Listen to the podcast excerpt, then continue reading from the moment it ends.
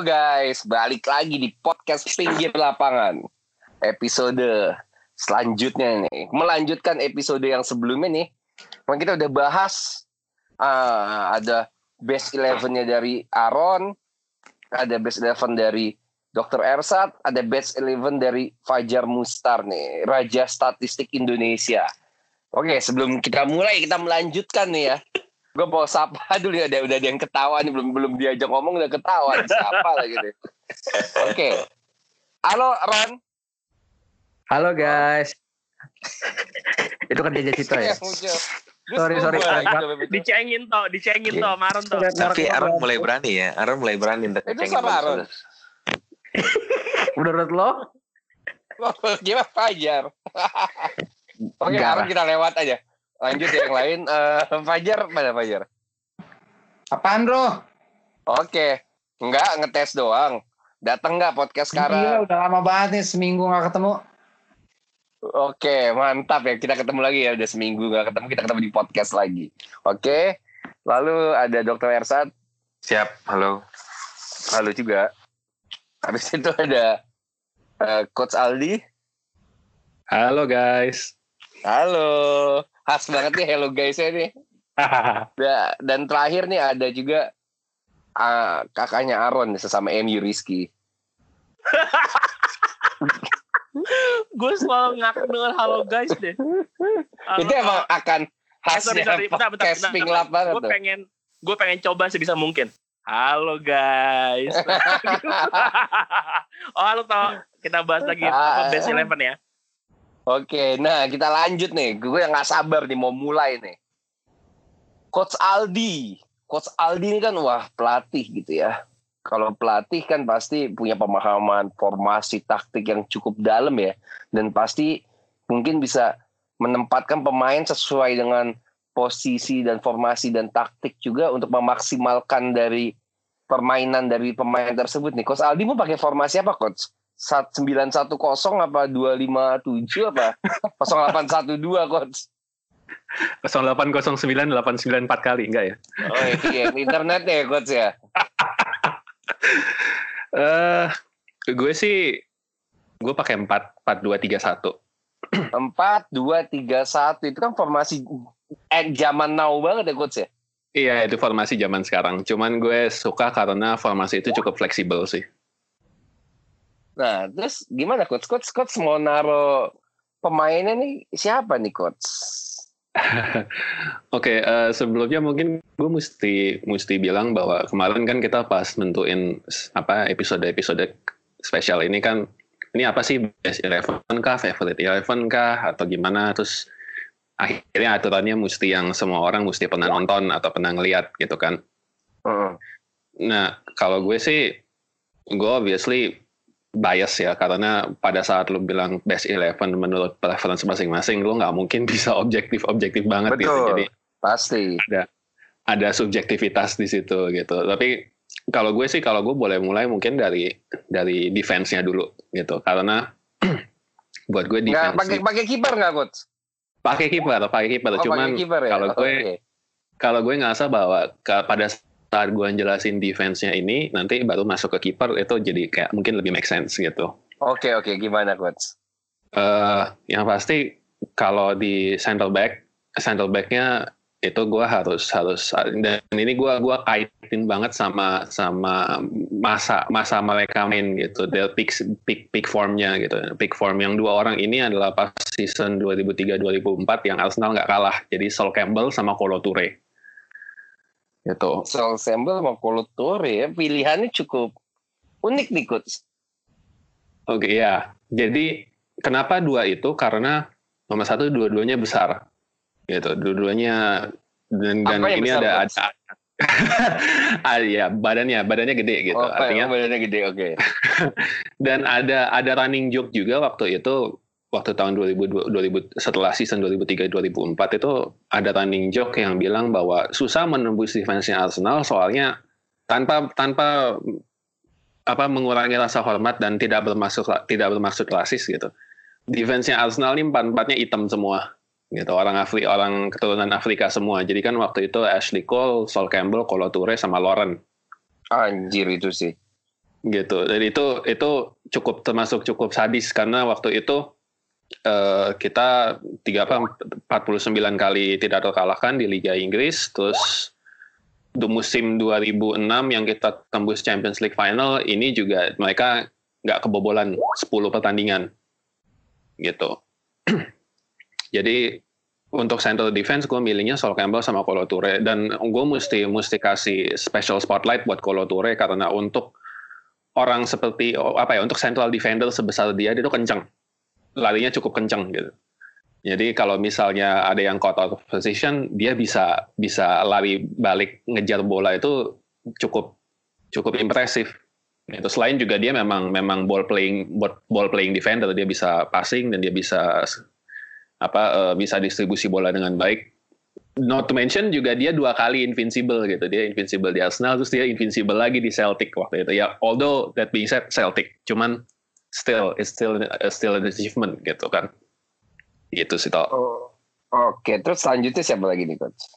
Nah, back kanan gue mesti agree sama banyak teman-teman kita yang lain bahwa Marcos Evangelis de Moraes alias Cafu itu emang wingback atau fullback paling bagus yang pernah gue lihat.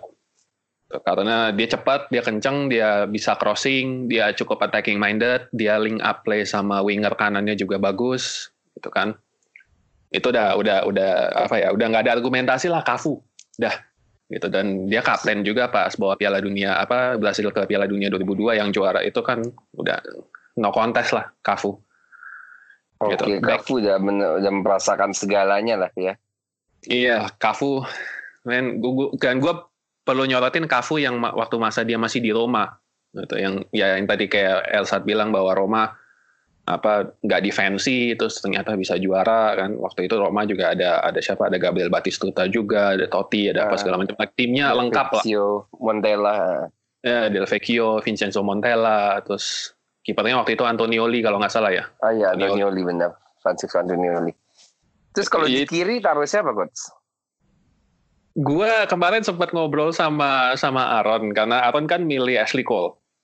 Hmm, gue juga sempat terpikirkan Ashley Cole, cuman kemudian gue inget waktu itu dia minta gaji naujubila di saat pemain tidak punya kemampuan atau apa bukan tidak punya kemampuan tidak tidak pantas meminta gaji sebesar itu gitu. Dan gaji para pemain zaman itu juga nggak segede itu gitu.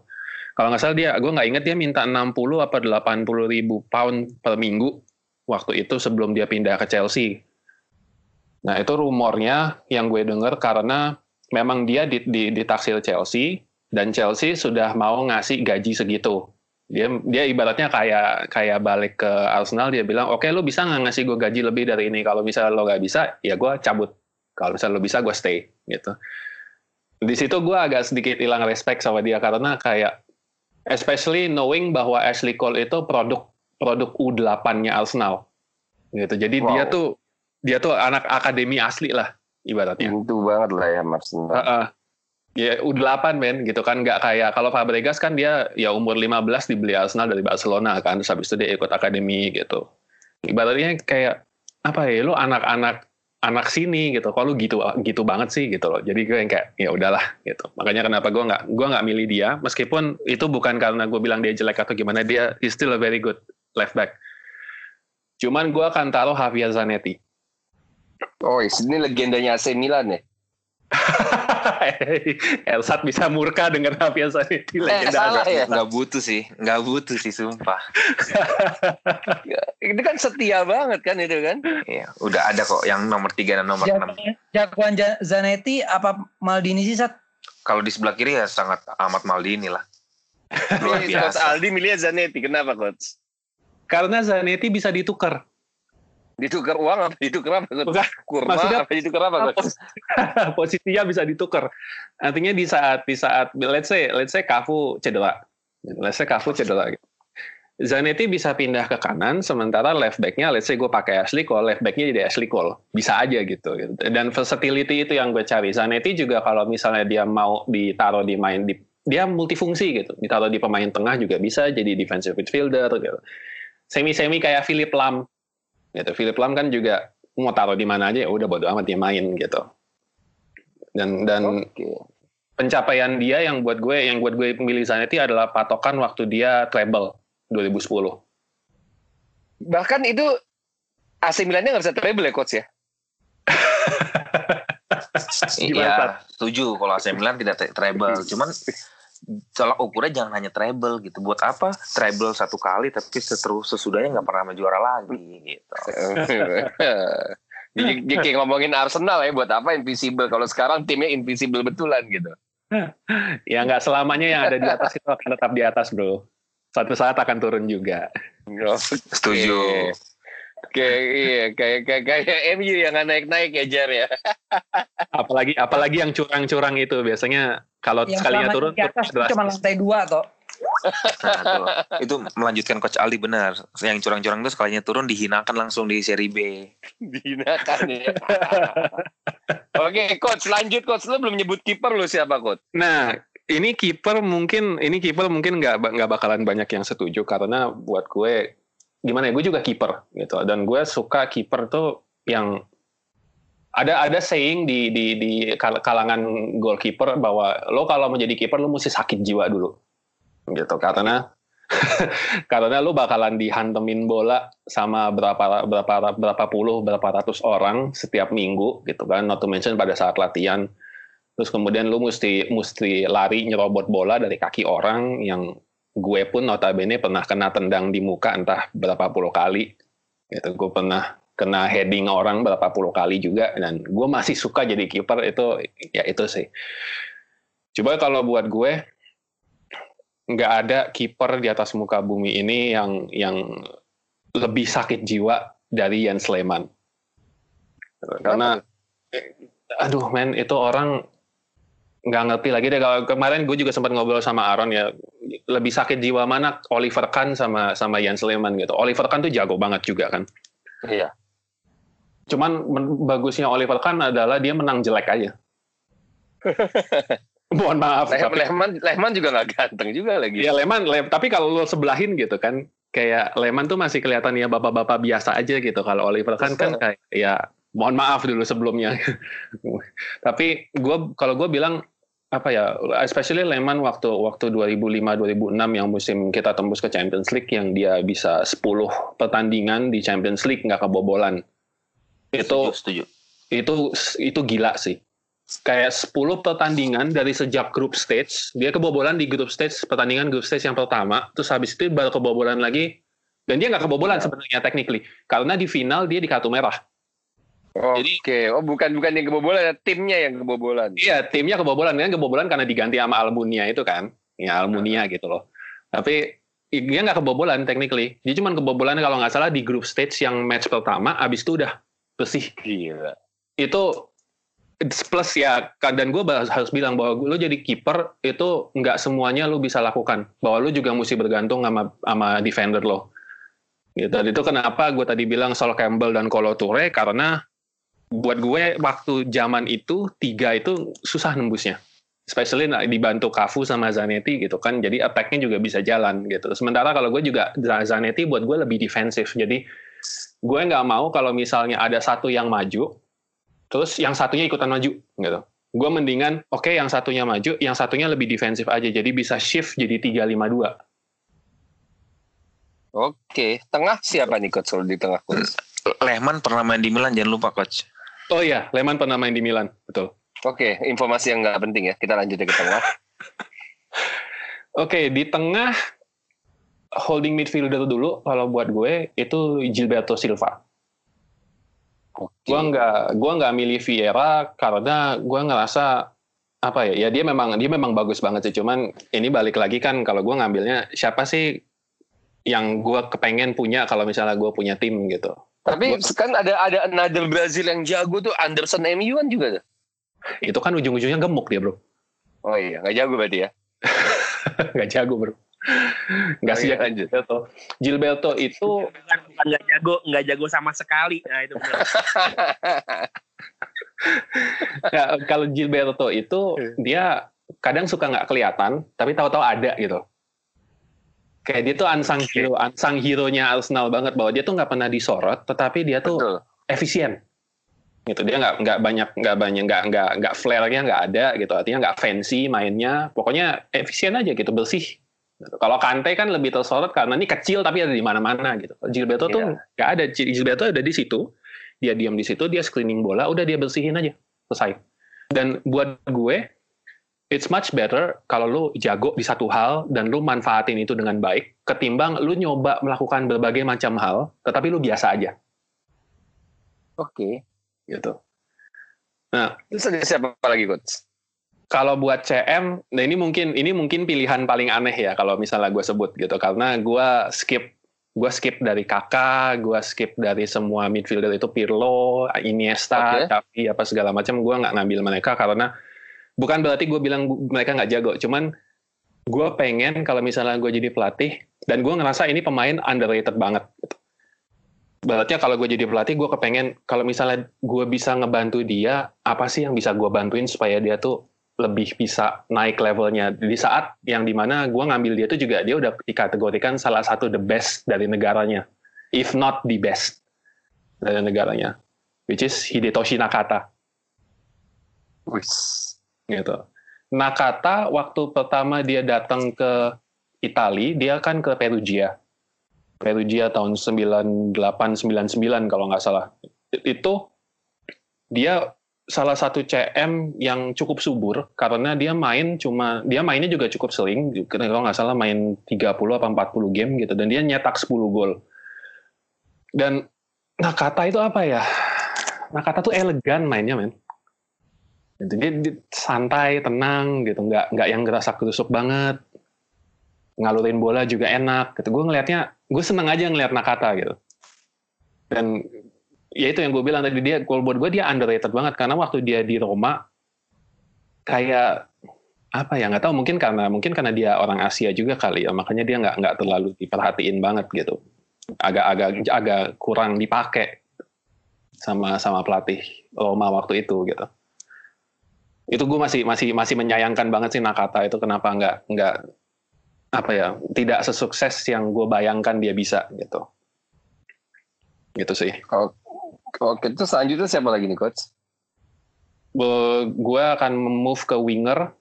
Winger itu dan ini gue gue nggak gue gue sebel banget sama ini. Di satu sisi gue sebel karena gue harus milih pemain dari klub yang gue anti tetapi di, di, di sisi lain gue juga sebel kenapa dia pindahnya ke klub itu instead of ke klub lain yang bisa lebih you know bisa lebih manfaatin dia dengan lebih baik Oke. sayap sayap kanan gue akan ambil Son Heung-min Oke. Son Heung-min itu gue ngikutin dia dari zaman dia masih trainee di Hamburg Oke. gue bilang Namanya 40 tuh. Yoi, gue bilang sama sama banyak orang waktu itu, this kid is going to be big, like really big, gitu. Cuman dia waktu itu kan dari Hamburg, dia tembus tim utama, terus dia pindah Leverkusen, terus baru habis itu dia pindah ke Tottenham kan. Dia pindah Leverkusen, Ya. dia kalau nggak salah dia pindah ke level ke Tottenham dari Leverkusen itu karena dia ngerasa bahwa apa sih dia kayak nggak dihargain atau apa gitu tadi di Leverkusen makanya dia pindah ke Tottenham dan apa ya Son Heung-min ini dia dua-dua kakinya hidup men kaki kirinya hidup kaki kanannya hidup dia nggak terlalu nggak terlalu fancy nggak terlalu flare banget yang bisa trickster kayak apa segala macam. Tapi juga nggak one dimensional kayak Aaron Robben gitu. Kalau Aaron Robben kan oke lu bawa bola atau dia cut inside gitu. Cut Oke. inside terus dia curling ball pakai kaki kirinya gitu. Kalau Son dia masih masih bisa apa ya dia masih masih lebih tough gitu. Kalau kalau Robben kan diganjel dikit kan jatuh gitu. Dan apa ya kalau kalau kalau gue ngeliatnya ya Son ini di tim yang benar especially waktu waktu musim yang kemarin musim Tottenham yang kemarin yang tembus ke Champions League final itu itu jago banget Son. Oke. Nah di Terus sayap lainnya di sayap kiri tadinya gue mau naruh Ronaldo, Cristiano. Cuman setelah gue pikir-pikir, ah Ronaldo ngapain gitu kan. Jadi gue taruhnya Theo Walcott. Tapi musim Aduh. 2011, 2011, 2011, 2012 Kenapa, Kenapa? Theo Walcott ya? Kenapa? Karena kalau misalnya kita di counter, dia adalah pilihan nomor satu yang paling benar untuk nge-counter. Nggak ada yang bisa ngejar Oke. kan. Oke. Oh tanya deh, tanya, tanya banyak pemain apa tanya di klub-klub Liga Inggris lo kalau udah gila di counter terus ujungnya Theo Walcott Milan deh yang si siapa ada bayar ngegolin itu kan di counter sama Theo Walcott. Ke bawah dari Hmm. belakang. No comment. abis. Men tuh orang kenceng banget nggak bisa dikejar. Oke terus move on ke yang berikut. Dan dia finishingnya bagus. Jadi Coach, buat- bentar. Antara Theo Walcott sama Aaron Lennon, cepatan mana, Coach? Theo Walcott. No contest. Masih Theo Walcott ya? masih Theo Walcott. Yang bisa ngalahin Walcott itu yang terakhir-terakhir Bellerin yang gue tahu ya. Oke move on ke AM tapi AM gue juga gue bilangnya bukan AM sih lebih ke SS second striker itu Dennis Bergkamp. Karena di atasnya itu Thierry Henry. Dan buat gue ini dua kalau misalnya dimainin di tim mana pun ya bakal begitu jadinya. Udah. Yang satu touch-nya empuk banget. Masih pemain dengan touch terbaik yang gue pernah temukan gol eh, apa eh, gol hat tricknya dia waktu lawan Leicester gol dia waktu lawan Newcastle gol chipnya dia macam-macam Dennis Bergkamp itu kakinya gue nggak ngerti lagi deh itu touchnya sadis banget. Dan ujung tombaknya Thierry Henry yang lo semua udah pada tahu lah kayak gimana. Oke, jelas ya coach ya. ya apa yang kurang jelas mungkin. Oke, baik, thank you buat coach nih ya. Kita lanjut nih ke Bung Rizky nih. Hmm, Salah Oi. satu mungkin nih salah satu fans Steven Gerrard lah. Gue pas bagian dia kepleset gue ulang-ulang. Sedendam itu kah? Nggak lucu aja, Bung. Kayak lihatnya kayak ya udah fun aja gitu. Bahan bercandaan banget ya. Banyak meme-nya kan. Oke. Gimana, gimana? Kalau pakai mau mau mau gimana nih tim ini mau menggunakan formasi apa, Bung? Gua eh, mostly sama ya. Tadi siapa yang pakai 442 ya? Aaron ya? Karena Aaron kan sama kakak adik sama. Iya, karena kita kan tumbuh besarnya di era 2000-an awal bahkan mungkin 90-an, 90-an 2000-an itu kan 442 emang formasi yang eh, klasik ya. Klasik yang yang tim gua kebetulan pakai United untuk mungkin 20 tahun 20 tahunan pakai 442 di, di eranya Fergie. Eh, mungkin bedanya di sini kenapa 442? Tadi kan sempat diskusi bahwa 442 itu defensif ya. Kalau gua Oh. dalam hal ini kurang setuju karena gue suka 442 tuh tengahnya tuh pasti tipenya gue bedain gitu, Bung. Oke. Jadi maksudnya kalau kiri kanannya itu pasti eh, kiri kanannya itu pasti eh, classic winger. Seharusnya 442 ya. Kalau misalnya eh, 442 terus em- empat kiri kanan belakangnya itu maju nyerang sama depannya gue sebenarnya eh apa ya? Kayak kayak modifikasi dari 442 sebenarnya gue bung. Gue pakai 4411 sebenarnya. Oh, 4411 ya. Ya. Mm-mm. Ada playmaker, ada penyerang tunggal berarti ini. Sebenarnya gue nggak ituin pakai playmaker sih, lebih ke second striker sih mungkin kalau sekarang ya. Kalau yang ST lah. Sekarang tuh, ha, ha. SS Second atau top. ST ya, iya iya. Oh, Kalau anak SS, ini second striker, SS atau ST itu. second top kalau nggak second striker nih. Nah, terus siapa aja pemainnya nih, Bung? Oke, kalau gitu kita mulai dari kiper ya. Kiper gua sebenarnya antara pengen Schmeichel atau Oke. eh akhirnya gue pilih ke Buffon, Bung. Buffon itu dari awal, gue tahu sih pas jadi Parma, Nih, Juventus, dari awal. sempet PSG, sekarang Juventus lagi tuh, menurut gue dari tahun 98 sampai sekarang tuh belum turun gitu. Dan dia tuh contoh, contoh bener-bener eh, kiper itu emang masa yang paling panjang dari seluruh posisi di sepak bola gitu. Sekarang dia berapa sih umurnya? Buffon udah udah 40 kali ya. 40-an lebih ya. Dan dia masih dibilang Di masih on top gitu. Meskipun sekarang udah mulai udah mulai jadi cadangan ya, tapi maksud gua pengaruh dia, ketenangannya dia, Oh iya, benar. pengalamannya itu menurut gua uh, one of the best sih. Gue pilih Buffon sih untuk kiper gitu. Terus lanjut. kita masuk ke bek kanan ya. Tadi bek kanan gue juga setuju sama uh, teman-teman kalau pada milih Cafu ya tadi ya. Heeh. Tapi gue coba eh, sedikit kreatif, gue pakai Lilian Turam.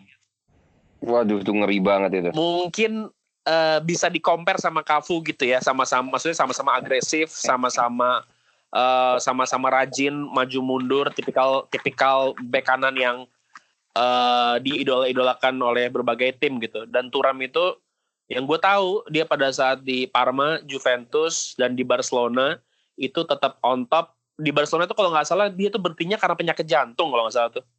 Turam tuh eh, yang buat dia pensiun gitu ya. Gue sayap kanan back gue pilih Turam. Gitu yang lainnya Bung lanjut. Kenapa kalau yang posisi tengah dua di tengah itu kayak kembali tadi gue suka bedain tipenya bung. Kalau defensifnya eh, center back itu gue pilih satu yang berkelas kayak banyak juga tadi yang pilih gue pilih Nesta karena dia nggak tahu ya buat gue Nesta kayak kelas aja sih kayak zaman dia di Lazio terus Mm-mm. dia makin matang di Milan itu hampir 10 tahun mungkin salah satu salah satu eh, back terbaik Italia ya mungkin sampai saat ini duet dia dengan Mm. Cannavaro itu Setuju. Milan sebagai pemain eh, center back yang kelas gue pasangin sama back yang dalam tanda kutip agak destroyer gitu. Gue pilih Vidic di sini. Sebenarnya kan eh, di United itu kan Vidic twin towernya kan sama Rio Ferdinand kan yang, yang agak classy Ah, gitu. Tapi oke. gue pengen coba berandai-andai tadi kan Coach Aldi bilang kalau kita berandai-andai itu gue pengen coba coba gue punya Nesta gitu. Pasti kalau diduetin sama Vidic itu pas banget. Yang satu kelas yang satu eh, destroyer gitu yang dia bisa Vidic- ngancurin eh, mukanya untuk agar agar apa defensifnya aman tuh dia akan ngelakuin itu gitu Jadi jagoan Vidic apa Van Dijk, Bung?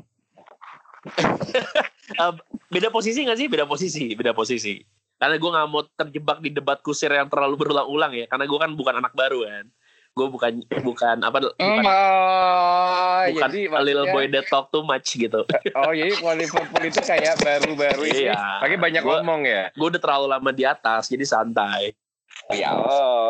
Vidic gitu. sama Nesta ya oke kirinya gue gua pilih sebagai kalau tadi di kanan Turam dia maju mundurnya oke gue pilih yang kiri juga sebenarnya mungkin dia salah satu back terbaik dunia ya selain daripada Ashley Cole tadi banyak yang pilih Ashley Cole gue pilih Roberto Carlos bu mungkin lo juga Waduh, suka kali ya karena dia sih. kan di, di Madrid kan tendangan free kicknya gue gue nggak ngerti lagi sih gimana caranya pakai tendangan free kick kaki kiri beloknya ke kanan terus ke kiri lagi tuh gue menurut gue itu kenangan masa kecil yang sangat indah ya dan Roberto Mm-mm. Carlos sih gue pilih untuk bisa eh, apa namanya bareng sama Turam untuk untuk maju mundurnya gitu Oke, oke itu Ah. kita maju ke tengah nih ya. maju ke tengah ah, mana dulu nih sayap dulu apa tengah dulu Mereka di tengah dulu ya, baru ke sayap ya. oke Terus second striker gitu. Oke, kalau tengah kembali ke tadi, kan gue suka tuh yang satu itu pastinya eh destroyer, yang satu gue pilih yang classy gitu. Untuk destroyernya mungkin li CM kali ya, dia dia dia CM itu gue pilih Roy Keane, Oke. main yang sekarang tuh United mencoba berkali-kali gantiin dia tuh gagal total semua gitu. Dari mulai ya lo bisa tahu sendiri Jemba Jemba, Kleberson, terus sempat coba Alan Smith eh, dan kita namanya Jamatik. Jadi menurut gue belum ada yang di level Roy Keane gitu sebagai destroyer yang dia gue baca dia di salah satu eh, statement dia bilang gue tuh tahu gue tuh pemain tuh gue tuh nggak skillful. Gue tuh nggak dalam tanda kutip gue tuh nggak cantik gue tuh nggak stylish. Tapi gue akan ngelakuin apa pun biar eh, bola tuh aman untuk tim gue nah itu dan dia juga mental eh, kaptennya juga gue sangat respect ya sama Roy Keane. Ya mungkin kalau bisa pilihin mungkin bisa Vieira yang gue anggap sama. Kayak Roy Keane bisa Vieira sih bisa juga sih. Eh, Oke. di sebelahnya gue pasti suka pemain yang classy. Maksudnya pemain yang stylish. Di sini sebenarnya gue pengen masukin Paul Scholes. Tapi Paul Scholes itu kalau menurut gue terbaik eh, di United mungkin sama mungkin di Inggris. Mungkin ya tapi gue nggak pilih Scholes gue pilih mungkin pemain terbaik di dunia mungkin juga pelatih yang eh, salah satu pelatih terbaik saat ini juga mungkin Zinedine Zidane. Itu gua rasa Zidane tuh top notch gitu di posisi di posisi ini gitu ya. Gue nggak tahu gue Oke. pikir apa Scholes, apa Schneider, apa Fabregas atau siapa, tapi gue tetap stick with Zidane sih, karena menurut gue dia dia di level yang gue belum lihat pemain kayak gitu lagi gitu untuk di posisi eh, pendamping Roy Keane di tengah. Oke, Lalu- terus Bung. gue masuk ke kanan, gue pilih eh, salah satu best right wing di Inggris, itu David Beckham. Tadi Aaron juga bilang dia mungkin best assist juga. Dia posisi sayap kanan menurut gue itu posisi terbaik dia. Karena gue ingat banget dia itu 2001, 2002 selain daripada dia asisnya juga banyak, dia juga nyetak gol tuh sampai almost 16 kali cetak gol di 2001-2002. Dia juga apa namanya eh, umpannya, free kicknya, cornernya itu menurut gue belum ada yang kayak Beckham sampai sekarang ya, tipikal eh, pemain sayap klasik di Inggris gitu. Di, di, di dunia mungkin. Nah tapi kirinya di sayap kiri gue tadi pengen taruh Ryan Giggs. Tapi Tapi kayaknya terlalu kayak terlalu klasik ya terlalu terlalu konvensional gitu kalau kirinya Giggs kanannya kanannya Beckham gue pengen coba gue pengen taruh CR di situ CR di kiri itu sebenarnya dulu inget gak bung tahun 2003 pertama kali Ronaldo masuk itu kan diplot untuk gantiin Beckham ya. Dia langsung dikasih nomor 7 ditaruh di kanan. Itu sebenarnya nggak jalan pada waktu itu. Makanya Fergie taruh Solskjaer di kanan dia dilempar di kiri sebagai ganti-gantian sama Giggs gitu. Bahkan Giggs yang mulai digeser ke kanan untuk ganti-gantian sama Scholes. Jadi CR tuh di kanan tuh sebenarnya eh, di awal-awal tuh kurang kurang oke gitu loh. Makanya tapi setelah dia matang, dia bisa convert ke kanan, dia juga bisa sekarang jadi, jadi salah satu striker yang yang mengerikan gitu kan. Dan menurut gue sih eh, no doubt sih untuk untuk CR ditaruh di satu, di satu tim kita gitu. Sampai sekarang bahkan eh, fisiknya masih luar biasa untuk ukuran umur berapa 36 tahun ya. 36 atau 37 gitu. Bedanya sama Messi, kalau Messi kan emang gifted ya. Dia kan emang emang Emang anak bisa dibilang. Tapi kalau Ronaldo Ronaldo tuh menurut gua gambaran dari kerja keras sih dari dulu sampai sekarang. Lo inget gak Bung ada cerita yang eh ini ini itu ya apa fun fact gitu. Eh, Mhm. Rio, Rio Ferdinand pernah ngalahin CR tenis meja pas lagi latihan gitu kan. Terus ah, gue pernah dengar Iya kan Rio Ferdinand menang terus besoknya CR beli tenis meja dia latihan banget-bangetan terus eh, lusanya main dia langsung menang lawan Rio gitu. Jadi menurut gua mentality kayak gitu itu gila banget sih. Gila itu Apalagi sih. Dia di posisi kiri. Di Terus di lanjut, depan gua kan tadi pakai 4411 ya. Eh, second strikernya mungkin juga bisa ditaruh eh, dia juga bisa mundur jadi AM atau mungkin dia jadi second striker itu gue pilih eh, salah satu raja di Itali mungkin pemain paling loyal pemain paling dicintai oleh eh, publik Roma itu Francesco Totti Bung. Kenapa Ya. harus Totti dia mengisi second top ya, second striker gitu. gue pengen taruh Cantona tapi gue nggak begitu gue nggak gue masih terlalu kecil pada saat dia main gue pengen taruh Rooney tapi enggak sih gue gue pilih Totti sih karena Totti menurut gue nggak tahu sih gue nggak bisa gambarin Totti kayak apa tapi maksud gue gue tuh pengen banget dia on his prime gue tuh pengen banget dia ada di situ gitu di posisi second striker untuk menyuplai bola atau memberikan assist atau membantu ujung tombaknya itu Ruud van Nistelrooy. Itu sampai sekarang striker yang gue juga nggak ngerti kenapa United belum bisa nemu striker kayak gitu lagi ya. Bahaya banget 150 gol buat United. Top skor di Real Madrid di musim pertama juara dua kali Liga Spanyol dan dia eh, sayangnya di United dia karena berantem sama Ferguson di akhir-akhir. Jadi dia musim 2005-2006 dia udah mulai dicadangin karena Saha lagi bagus akhirnya dia cabut dia juga berantem, sama Cristiano Ronaldo. Dicabut di ke Madrid. Di Madrid dia oke musim pertama musim kedua dia juga masih oke. Kalau nggak salah 25 gol dan 20 gol di musim kedua and then dia cedera. Cedera cedera cedera and then dia ya udah dia pindah ke ke mana abis itu ya? Ke, ke Malaga ya bung ya? Sempat ke Malaga, Oh, Malaga ke sempat kaya Hamburg gitu. dulu ya? Ke Sempat Hamburg and then ke Malaga.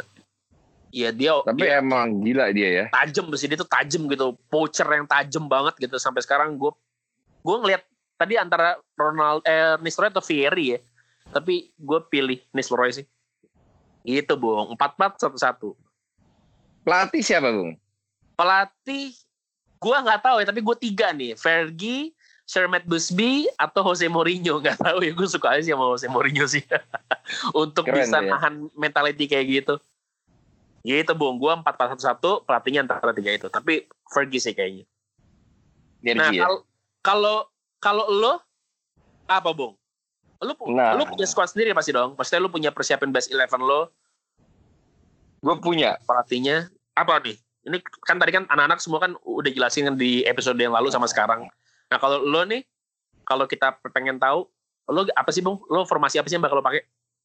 Gue mungkin akan dengan dengan formasi yang unik ya. Ini kalau misalnya dulu kita main PlayStation, ini formasi akan sangar banget. Gue akan bermain Apa dengan all out attack nih. Gue bakal make 3-4-3. 3-4-3 tuh ofensif banget dong. Ofensif banget. Gue betul-betul akan memaksimalkan. Gue akan bermain kita kebobolan 10, kita cetak 11 gol gitu. Jadi Berarti tiganya harus kuat banget di belakang dong ya? tiga ini kuat. Tapi tiga ini pun gue akan bikin eh, satu tengahnya yang benteng, duanya itu akan tetap bantu maju lagi untuk berusaha membuat gol lagi. Jadi dua pemain yang nanti di kiri kanan yang gue pasangkan juga mungkin akan meninggalkan sang kawan sendiri nih di tengah nih karena akan tetap berusaha mencetak kita akan betul-betul berusaha menyerang dari segelas dari segala sisi gitu menggempurnya. Berarti belakangnya tuh ada Jonathan Woodgate, Bung ya? Nggak sekalian kita pasang Carlos Diogo. Berarti 3-4-3 ya? Gue bakal pakai tiga empat tiga. Kalau dari eh, kiper dulu deh, siapa kipernya nih, Bung? Kiper gue bakal masang kalau ini mungkin teman-teman masih banyak yang bingung ya Sebastian Frey. Sebastian Frey, Bung. Yes. Nah ini ini unik nih. Nggak tahu kalau menurut pengalaman gue, eh kalau menurut yang gue tahu ya, ini ini coba lo bisa debatin nanti. Frey eh, bukan pilihan utama di Prancis. Satu, dia Benar. juga mungkin dia tuh pernah di mana sih dia Parma ya, Parma Fiorentina. Dia pernah di Inter, Parma, Oh, di Fiorentina, Genoa. Nah dia mas tapi gue ngelihatnya eh dia belum pernah sampai di level yang top notch gitu. Why? Kenapa lo pilih Frey?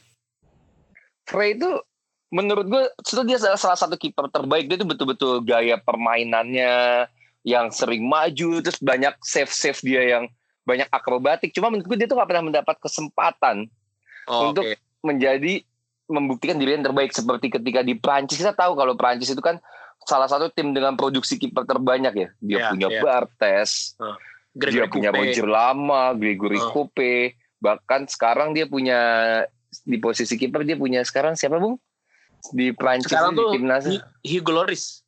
oh Hugo Lloris kapten Spurs kan Ah. dia emang dia tuh nggak pernah mendapat kesempatan ibaratnya dia dia ada di waktu yang salah sih dia Kalau di dia sama Prancis Casillas pilih mana? kalau gue free ya Casillas itu ke Casillas itu gue lihat kayak ya kayak biasa ya. Kayak kayak biasa sih. Dia ditopang dengan kondisinya ya. Maksudnya kalau gue pun lebih serok melihat kapten itu sudah dipegang seperti orang seperti Ramos gitu kayak Casillas gitu. Oke oke oke. Berarti Frey ya. kasih kayak kalau Casillas ya mirip-mirip ini lah Frey tapi tapi saat Frey Frey itu main di Inter itu justru rekor tuh yang ngebuat eh, apa namanya De- Derby della Madonnina 6-0 rekor Itu kan- rekor bagus kan? rekor buruk Menang- menang. dong Ah, iya, itu kan ya? salah salah back Inter. oh berarti kipernya nggak ada Enggak, kipernya jago. Backnya yang salah. Ini Ya, agak itu, ini, itu emang soalnya- itu Milan lagi jago aja ya. soalnya ini ini kita agak against karena 34 343 itu harusnya gue tadi kepikirannya bahkan lu bakal taruh siapa yang bener-bener sosok banget di di kiper gitu. And then you choose Sebastian Frey gitu kayak Frey, Frey itu betul-betul gila, akrobatik penyelamatannya. Terus dia dalam membangun serangan dari bawahnya itu emang akan unik gitu tim ini. Jadi gue emang memilih Frey untuk menjaga gawang. Itu oke, Frey ya. Oke, Frey. Oke, sekarang kita Biasa. masuk mungkin ke, kalau ke ketiga center back berarti. Mm-mm. Masuk Tiga. Berarti, Bung. Berarti ini tiga sejajar ya? tiga sejajar. Oke. So tiga itu merapat sebetulnya. Cuman gue bikin nanti dalam taktik permainan akan meluas dan bisa maju juga gitu. Tiga itu di tengahnya gue masang David Astori. Nah, David ini Astori. Davide Astori ini legend-legendnya Fiorentina nih. Legendnya Oh, Fiorentina. oh, Didikan Milan. Bentar, berarti ini Didikan Fiorentina Milan. Sama Astori ini karena Fiorentina berarti. Tidak, tapi emang Nggak ada- karena bahkan- didikan Milan nih, Riz. Enggak, pendidikan Milannya enggak ngaruh. Ka- kalau enggak ada kalau kalau kalau kalau Frey sebetulnya puncaknya bukan di Fiorentina ya, puncaknya di Inter sama di Parma ya.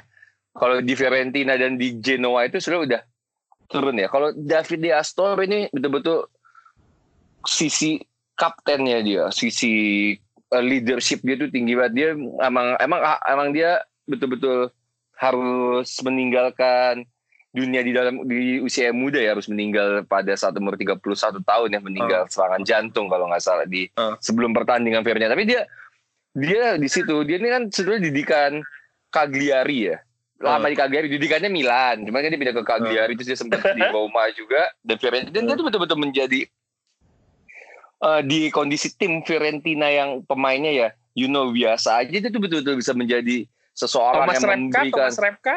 Thomas MK ya sama Morenito Richelli emang jago cuman gue memilih Davide Astori cuman Davide Astori sini emang dia betul-betul kalau lo lihat Fiorentina main dia cuman ibarat kata di back dia yang betul-betul kokoh dan memang dengan segi leadershipnya menurut gue salah satu yang terbaik Oh berarti gue gini ngeliatin nih tadi kesimpulan adalah Sebastian Frey sama David Astori itu lo memilih mereka mungkin karena ada sisi emosional di Fiorentina gitu kali ya. Ada unsur itunya juga gitu kan. Maksudnya pasti ada ada unsur Kayak- subjektifnya ada tapi emang mereka gue bilang sangat pantas sebetulnya emang kalau Astori memang kondisinya aja yang harus meninggalkan dunia lebih dahulu jadi tidak punya waktu yang banyak untuk membuktikan diri tapi bagi gue sih sudah cukup dia membuktikan diri untuk menjadi salah satu back terbaik dunia David Astori satu, duanya siapa nih? di kiri gue pasang Carlos itu Roberto itu Carlos. Roberto Carlos jadi dia harus maju terus dia harus turun kita tahu lah Carlos Bentar, kualitasnya bentar. Kalau Roberto Carlos berarti taruh di sebagai sebagai center back gitu? Iya gue taruh center back tapi sebetulnya itu cuman camouflage sih. Dia akan boleh akan boleh maju ke mana pun. Jadi Berarti si, sebetulnya si Astori sendirian nih. ini asli bakal berat kerjanya di sini. Jadi Oh. Carlos itu ya gila sih Carlos itu sih Ya, punya tendangan yang Carlos. keras, Kita lari ya gitu kan. Kalau Carlos itu ya Marcelo tuh belum nyampe Belum, belum. ya maksimal setengahnya Carlos lah cuman. Marcelo nggak akan pernah ada di level Roberto Carlos. Roberto Carlos pernah di Inter ya? Pernah di Inter, cuman jago di Madrid.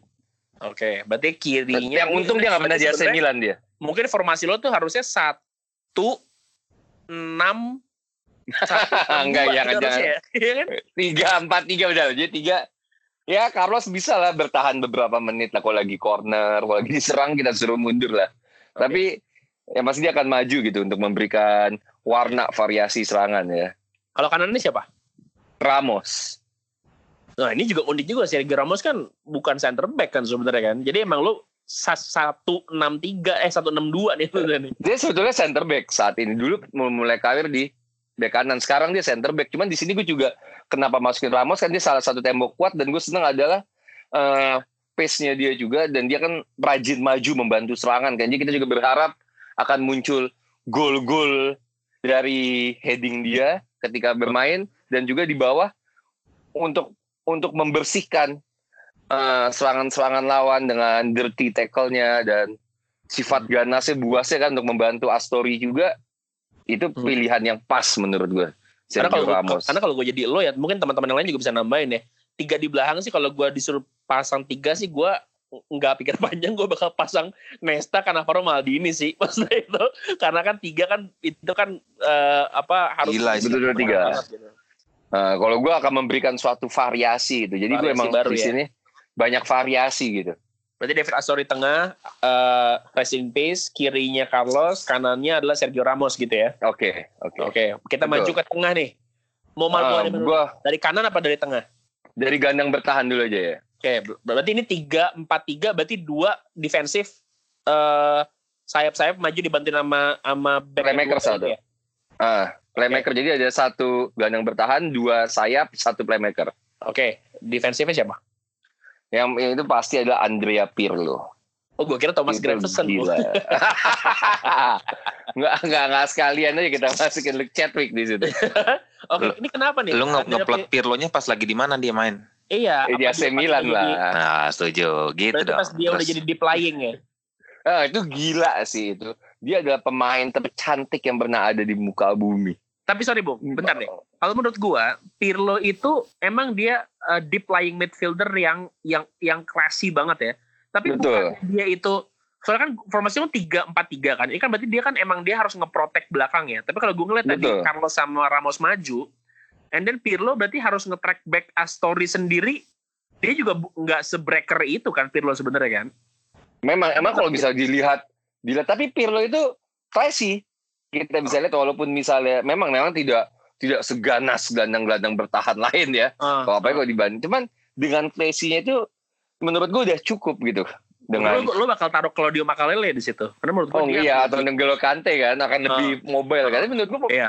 Pirlo tuh cakep satu dan karena karena permainan gue ini adalah all out attack ya. menyerang. Pirlo itu Pirlo itu bagus dalam membangun serangan. Umpan-umpannya kita akan ingat seperti umpannya Rafael Maitimo. Ke Maitimo, Tony Castle. Tahu nggak lo Tony Castle? Tony Castle Tony Castle Indonesia. mah apaan? Tony Castle mau jadi Pirlo ya, bukan Pirlo Iya, mau jadi jadi Tony Pirlo. Castle. Ah. Heeh. Pirlo tuh akan membangun serangannya bagus. Umpan-umpan terukurnya, visi-visi ke depannya itu gue sangat butuh gitu. Mungkin dia punya kekurangan dalam bertahan gitu. Dan emang tim gue nggak ngincer, tim gue emang nggak ngincer nol kebobolan. Tim gue sih kebobolan 5 nggak masalah. Kita masukin 10. Ini kayak Brazil zaman untuk- dulu ya. Ah, bahasa zaman dulu ini jadi kita emang Pirlo itu akan membangun serangan dengan visinya. Kalau kita lihat tadi AC Milan itu Hmm. best performnya Pirlo ya. Pirlo ditemukan di posisi yang tepat dengan Ya, permainan dan skill. ah, Ah. Itu akan cocok di tim gue gitu untuk mulai membangun serangan bola dari Pirlo dengan visi dia dia akan melihat akan ke mana bola itu. Yang bahayanya nih kalau lu semua pada nyerang terus ada umpan terobosan tinggal Astori selesai tuh. Nah, masih ada Frey maju. Oh iya. nah ini ini bentar ini Pirlo dita- ditaruh di defensive midfielder sebelahnya siapa? Berarti ini ini ini attacking ya? Ah, taking dia habis Pirlo langsung dua sayap kan. Oke, ini berarti dua sayap dulu. Siapa nih? Dengan sayap kanan David Beckham itu nggak terbantahkan. Itu enggak Karena itu berarti sayap kanan umpannya- klasik ya. Hmm. Ah, itu betul-betul kita butuh umpan-umpan tajam ya karena Iya. sini striker kita udah haus dulu ya. Di kiri gue akan taruh si Bengal. Ini pemain Bengal banyak gaya, gocekannya Kasano, Kasano. muter-muter. Enggak, tapi bukan kasar gue akan naruh dia Neymar, pemain termahal di dunia. Oh, Dengan ini, angka apa? 222 juta euro. Yang main film di Triple X 2. Iya, sempat main di La Casa de Papel juga kan? Gue nggak tahu ya kalau nggak tahu yang lain kalau mungkin bisa nambahin Pirlo eh sorry, sorry apa Neymar eh nggak tahu ya apa overrated apa emang dia banyak mau apa karena dia nggak tahu sih tapi kenapa lo pilih Neymar di situ Neymar itu jago. Emang dia tuh betul-betul seperti Messi ya, lahir, lahir dengan bakat. Kalau lo lihat dulu sebelum dia dibeli di Barca ketika dia bermain di Santos, Hmm. waktu zaman rambutnya mohak, dia, dia dia dia udah masuk tim utama ketika umurnya masih 17 atau 18 tahun. Dia tuh punya gocekan Brazil yang sangat indah. Itu enggak itu enggak aduh gimana ya? Itu betul-betul penggambarannya tuh susah. Neymar mungkin pemain yang menggambarkan Brazil banget gitu ya setelah Ronaldinho Uh-uh. tuh mungkin Neymar ya soalnya kan Ne Neymar. kayak Robinho kan gagal terus Iya. siapa lagi pemain itu Hulk juga nggak kayak gitu ya Neymar bener sih Jogo Neymar Bonito tuh- banget gitu kan Gila Neymar tuh kalau misalnya kita lihat eh, kalau di komik Subasa tuh kalau baca tuh Natureza tuh. Eh, Iya, tapi Oke, Neymar itunya aja sih ya, mungkin apa karakter apa sih sifat Attitude-nya. ya, sifatnya dia yang bikin dia nggak di level yang seharusnya dia bisa gitu kan. Dia kan Ah, pindah Barca karena nggak mau dibawa Messi kan nggak salah ya. Iya bener. Dia dari di PSG dia juga akhirnya juga ya sebatas lagi. juara cilik aja, juara di kandang sendiri di Liga Champions juga nggak bisa karena ya sebetulnya kan ini ke akhirnya kembali lagi bahwa tim itu kan permainan tim ya kan permainan individu ya. Satu Neymar pun belum cukup lah untuk meraih si kuping besar. Nah, kalau tengahnya udah pernah meraihnya ya. Nah tadi udah kan Beckham. Nah di playmaker kan gue kan gue tuh tipikal orang yang suka dengan playmaker. Hmm. Fantasista. Gue tuh sangat suka dengan fantasista itu adalah orang yang merancang gitu, yang dengan visi ke depannya, Zidane, dengan hayalannya. Untuk kali ini gue gak pakai Zidane. Rui Costa. Gue lebih percaya sama Ronaldinho. Oh, Ronaldinho oke. Waduh, playmaker play, playmaker saingan Real Madrid nih. Iya, karena Ronaldinho tuh gila. Ronaldinho tuh jago banget. Apalagi wah emang goyangan sambanya juga. Madrid itu dulu harusnya beli Ronaldinho. Cuman kalau dulu ada gosip karena karena Ronaldinho jelek nggak menjual akhirnya beli Beckham. Barca. Heeh, akhirnya Beckham. Akhirnya itu menjadi salah satu penyesalan ya selain ngejual maka Makelele juga dijual itu penyesalan itu adalah dia membeli Ronaldinho. Karena Beckham Lihat dia di Barca. Sebenarnya nggak sebagus itu kan sebenarnya kan Beckham. Bener. Bener. Emang kalau Ronaldinho tuh gila. Ronaldinho ngelihat Barca, ngelihat dia di PSG. Gue tuh suka ya sepak bola itu dalam kemasan yang beautiful. Sebenarnya kan Ronaldinho kan mau diambil United juga kan, tapi karena kalah Iya. sama Barca tuh. Emang gue liat Barca beruntung sekarang akan mungkin nggak Barca akan mencapai era sekarang kalau nggak punya Ronaldinho. mungkin. Bahkan dalam tanda kutip kan dia yang dalam tanda kutip nge- nge-grooming Messi kan sebenarnya kan. Bener Di- bener. Di, di Barca gitu. Kalau Tapi ada itu- bahasa Lo, lo bisa Apa? ada Ronaldinho tapi lo ada Neymar juga apa mereka nggak akan ini? Mungkin apa Neymar nah, shadow gitu. gue percaya ya dengan dengan kecantikan eh, permainan Brazil Neymar mereka pasti mereka akan overacting itu udah itu udah Uh. sifat mereka kali ya. tapi Uh. gue pasti akan berani mengatakan gue akan menyuguhkan permainan terbaik di dalam tim ini dengan adanya liukan-liukan gocekan satu dua Ronaldo yang khas yang ke kanan ke kiri Uh. lagi Oh iya, Dan iya dengan- itu kebayang banget. dengan puter-puteran Neymar dan senyum picik ya ini akan menjadi football entertaining banget ini Oke, berarti tadi Neymar, Ronaldinho, and Pirlo, David Beckham. Depannya siapa, Bung? Ini dua Nih. sejajar sama satu-satu. tiga tiga sejajar tridente Oh, tiga- mengerikan Tiga, tiga empat tiga ya. ah tiga empat tiga udah pasti kanan sama kiri itu udah punya Ronaldo sama Messi dua pemain terbaik Wah, dunia saat ini Yang Itu kita terserah mereka. bareng ya. Ah, gue nggak gua nggak mau ngatur deh terserah lo deh gue percaya mau gimana mau nyerangnya dari bangku penonton mau, ny- mau nyerangnya dari luar stadion pasti masuk gitu bola Berarti ada Messi, ada Ronaldo, ada Ronaldinho, ada Neymar meledak kalau Ah, ah, itu emang nggak tahu itu itu pasti pada maruk semua dan satu Antara penyerang meledak, yang antara meledak atau timnya hancur-hancuran karena ego. Iya, benar. kan. Itu gila tuh kalau satu udah ngambek ngambek udah pada nggak mau main kan langsung pulang ke rumah kali Tapi lo tetap eh, ngambil itu ya, ngambil resiko dengan ego-ego semua ini. Apalagi ini pemainnya dalam tanda kutip posisinya mirip-mirip semua lagi nih. nah itu dia sama satu penyerang tunggalnya Siap. gue penyerangnya Batistuta Wah, ini ada romantisme Firenze lagi nih.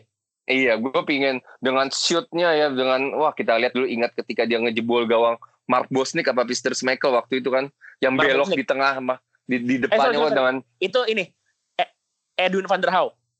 oh Van de Gaal ya Ah, 99 2000 pas di Champions League gitu. jadi itu memang kita tahu lah kalau misalnya mungkin kalian lebih Itu suka. Nistelrooy. Ah, bukan Nistelrooy kalau bahas gue Batistuta dengan dengan shoot powernya dulu kena pernah dia nendang free kick tuh kena Iya. Vincento Lombardini tuh di Lazio sampai kena di burungnya tuh kalau nggak salah tuh ya itu sampai nggak bisa berdiri langsung diganti gitu. Jadi gue betul-betul mengandalkan permainan yang cantik yang urakan dengan shoot yang keras dari Batistuta. Berarti 3-4-3, berarti gol di paling di depannya. Pelatihnya siapa, Bung? Untuk menangani pemain bengal kita akan cari pelatih yang brengsek. Jose Camacho, Mourinho. Camacho. Jose Mourinho.